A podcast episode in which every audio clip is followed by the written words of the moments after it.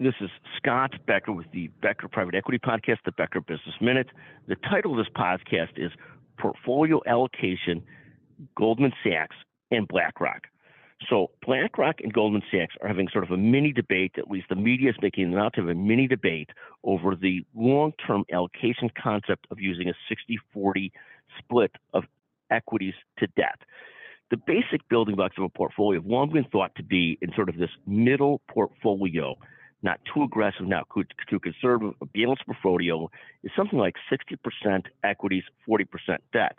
Now, the 60 40 split last year was a disaster because equities went down 20, 30%, and debt also got clobbered as interest rates start, started to rise.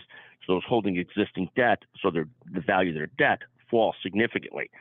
So BlackRock, which is the world's largest asset or money manager at 8.6 trillion million trillion under assets under management, says essentially the 60-40 model is dead.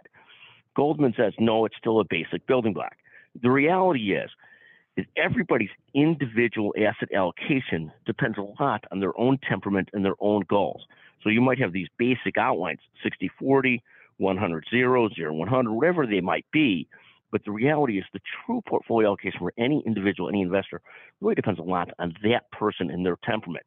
So for me, for example, even though the long term might show a better return if we have high, high ratio of equities to debt, I can't live with the short term periods where they fall precipitously. So I can't live with a high aggressive growth portfolio because in the short term, my stomach would get clobbered, I'd have a heart attack.